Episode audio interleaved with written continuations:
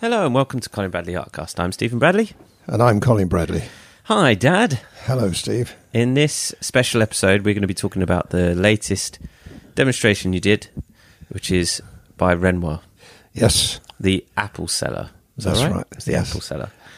So then, why did you choose to do this Renoir? Well, I tell you, well, I wanted to do um, a rem- another Renoir. I've done a couple now, as you know, and uh, they've always gone down very well.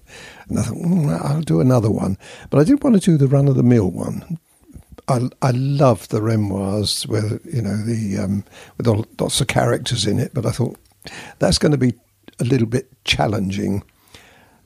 So I looked through Rem, and I must admit I'd never seen this one before, the Apple Seller. Uh, and when I saw it immediately struck me that how attractive it was.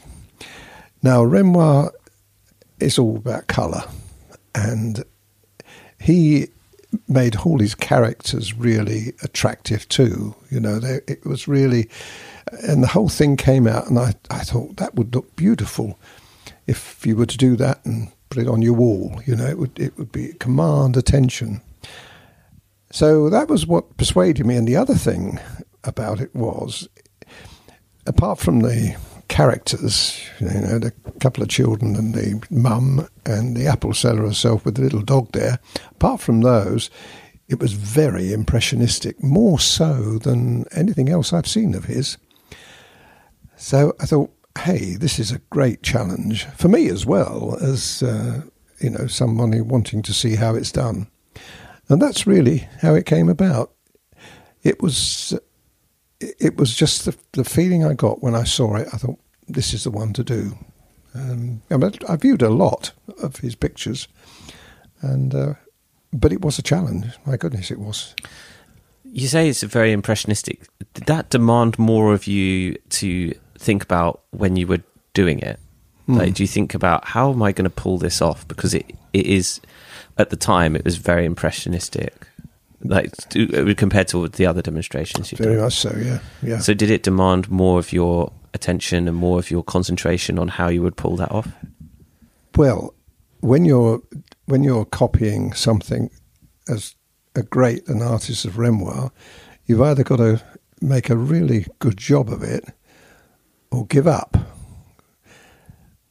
And uh, I, I'm when I saw that, I did wonder myself if I was going to be able to represent it as best I can. The other thing is, you can't you can't copy something like that exactly.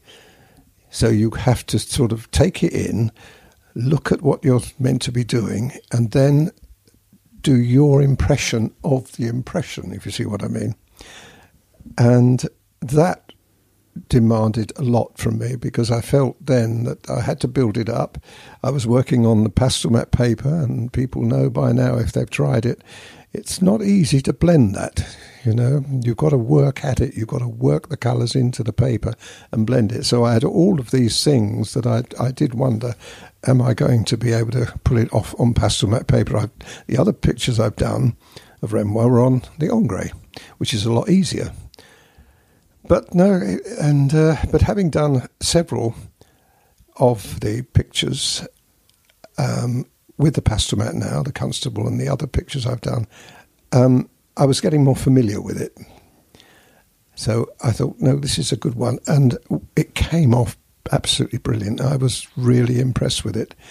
You can't really do something like that and expect people to say, oh, you know, it's not as good as Renoir. Well, it won't be. It can't be. It's impossible.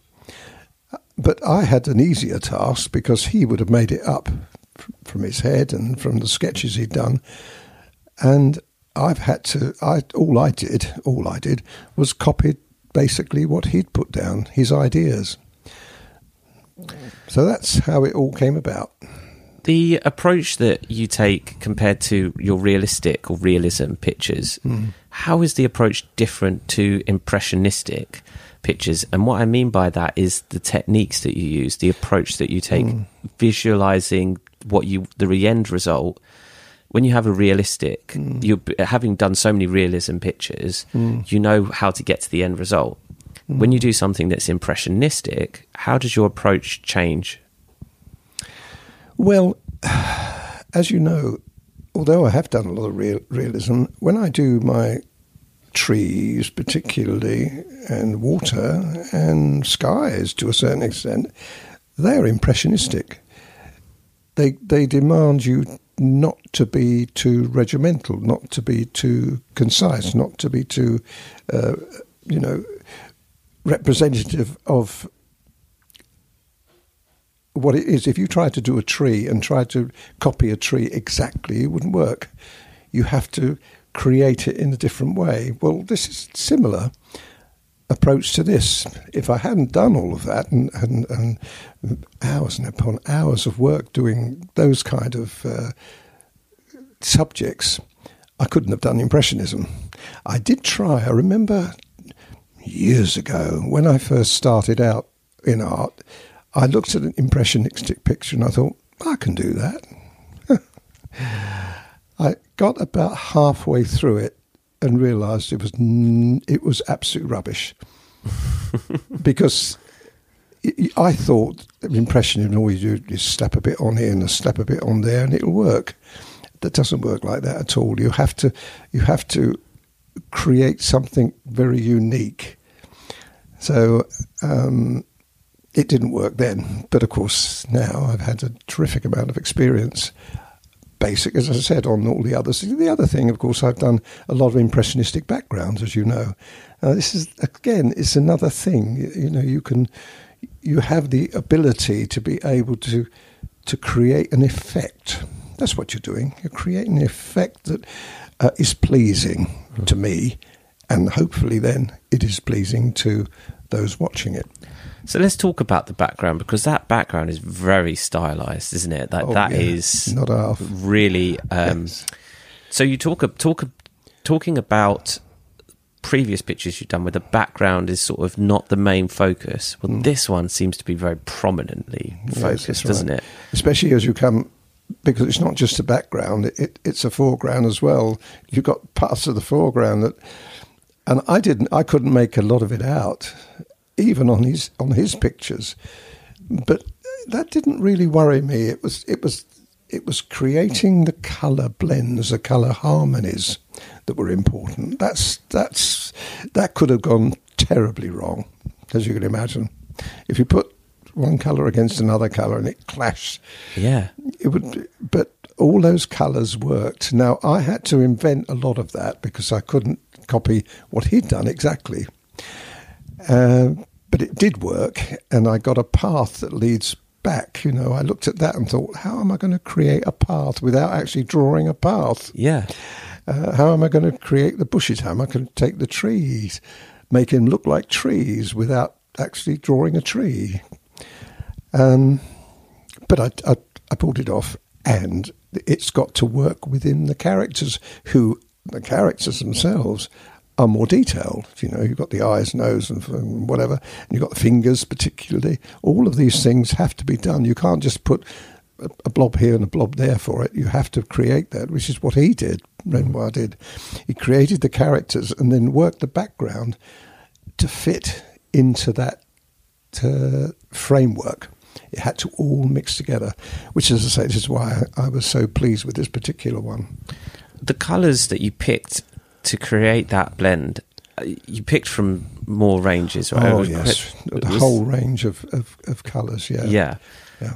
Um, so, did you find that you just because when you pick a colour, you you don't generally go for the raw colour because you're putting base colours down. Mm. So when you look at all your colour selection, you think I've got to create a similar harmony that he's got mm. with all of these colours. What's going through Which your mind? You yeah. yeah. what's going through your mind when you go?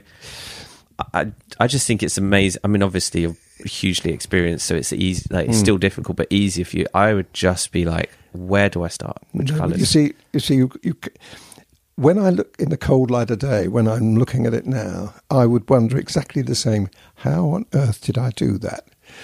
When you're in the environment when you have your pencils there and you have your picture there and you have the commitment that you're going to do it and you have a rough sketch because that's all it was a rough sketch then you've got to fill it in you something else takes take you over. I've told told you this many times before, and I've broadcast it many times before.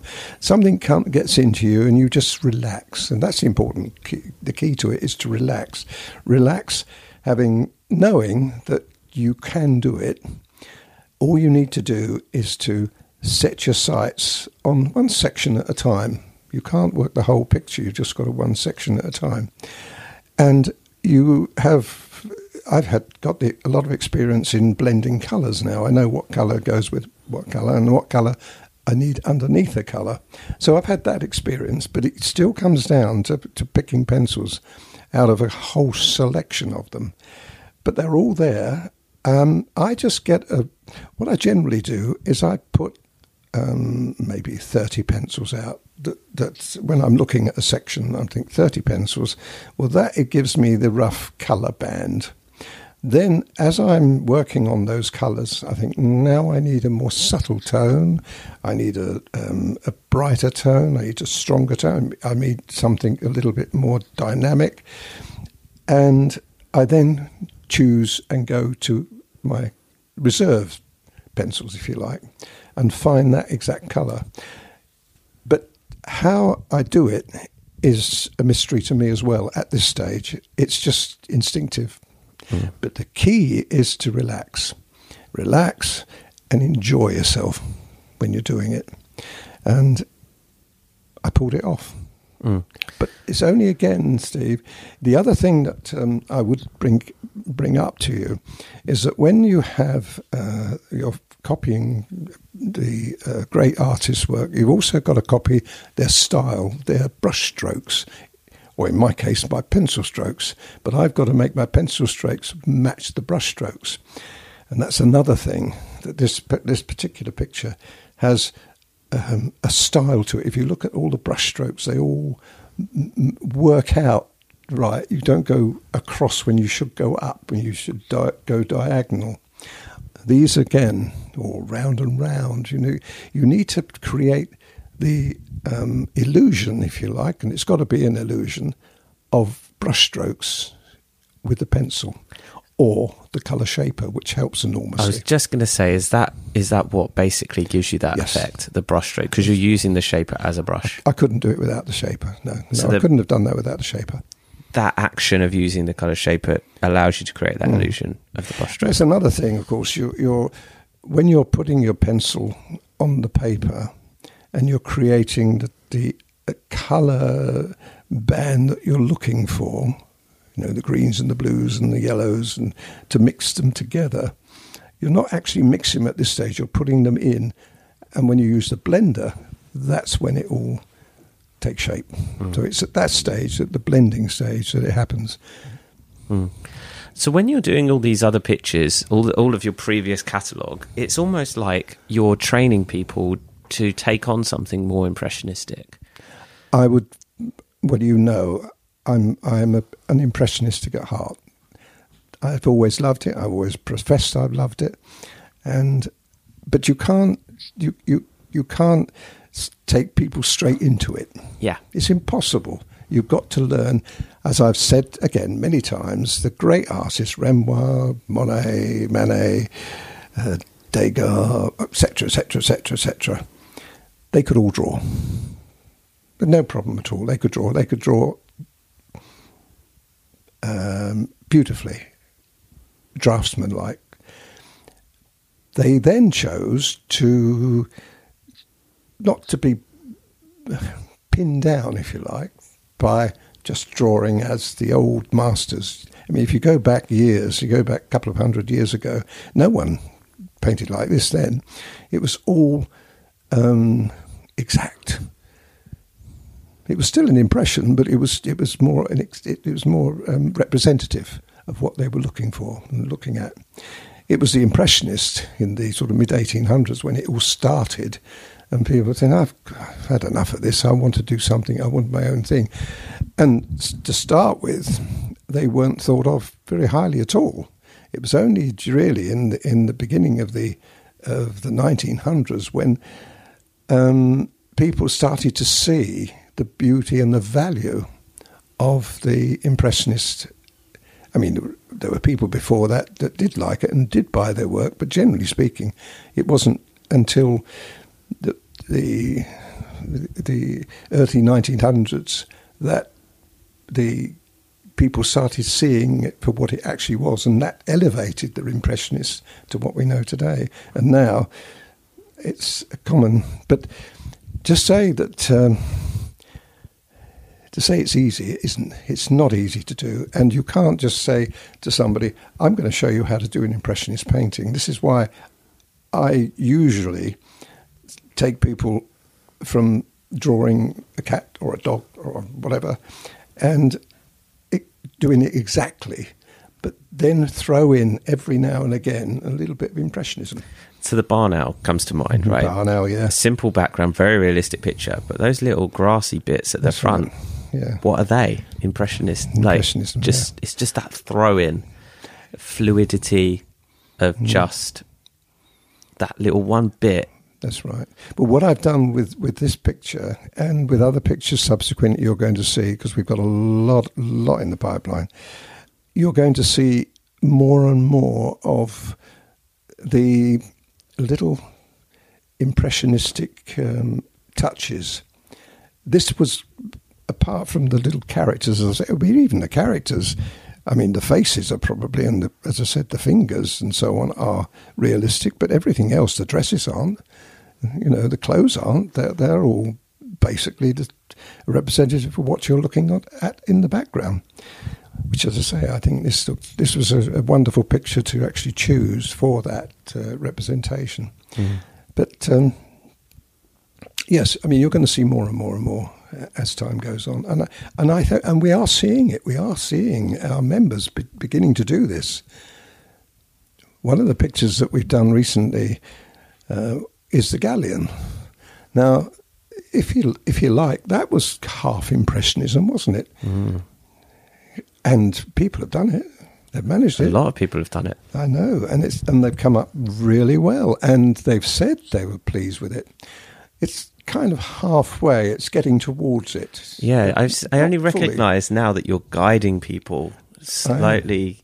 You have been in unintentionally or intentionally, but through your work, it, it's just it's not really been intentional. It's just been your style, but you can see the progression of your style through the the early pictures, like I said, the barn owl and mm. the the real beginners stuff, where you just have a little splash of it, to then the landscapes, the more complicated landscapes, and really making people not making people, but encouraging people through more difficult projects to be looser with their style Mm, that's right. until you get to something like these, which is why we designed them is to be like an ultimate end goal. Yes. Um, not that people people can jump to doing them now, obviously, but um, taking all of your experience and all of the years that you've been doing those pictures to now be doing these pictures is a progression for people to Mm. head into that real impressionistic, fluid, Yes. loose style. Some and some.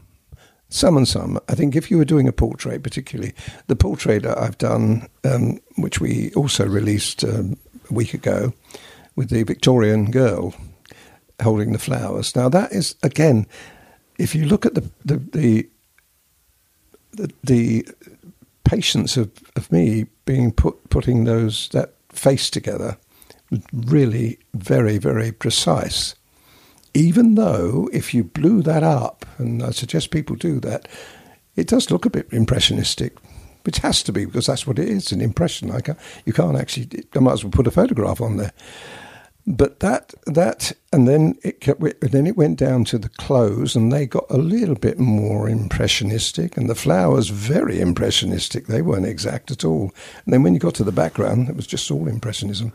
So, but it, it, the whole thing looks great. As you look at it, it's lovely. The the the, the girl um, with her bonnet and the hair, all of that is hard to do, and it can only be done if you take an im- impressionistic attitude to it rather than exact. If you try to do every hair and try to put it in place, it would look absolutely awful.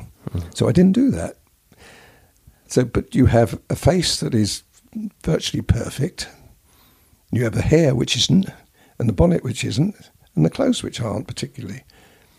but it still works. And this is what I'd like people to, to try to, to, to, to start thinking about and doing. And they will if they follow my pictures and follow the things that I'm doing. Start. You wouldn't expect someone to pick up a pencil and never having done it before to, to tackle something like this Renoir. Mm. They'd never get, get it off the ground, wouldn't even be, know where to begin. Mm. But I'm hoping that uh, as time goes on, people will mm. do it. Not this, but others as well. We've got um, some great pictures coming up. I mean, uh, you you've said to me fairly recently the the standard of the pictures and the quality of the pictures is just getting in another league. And they are because I'm learning. I'm, I'm in the same situation as of all mm. our all our listeners and uh, viewers and members. They, um, I'm learning all the time. And the more you do, the more you understand. Mm. I love that. I love that. Let's end on that note because that's a really, I think that wraps it up really nicely. Good. So that's really nice. Okay, thanks, Dad, for the insight into that picture. That's all right. Hope everyone enjoys doing it. And as always, give us your feedback. Let us know how you get on, what you think of it. And um, we look forward to doing another podcast on our next demonstration, probably in a couple of months' time. Lovely. Okay. Thanks, everyone, for listening. I'm Stephen Bradley. And I'm Colin Bradley. Enjoy, Enjoy your week. week.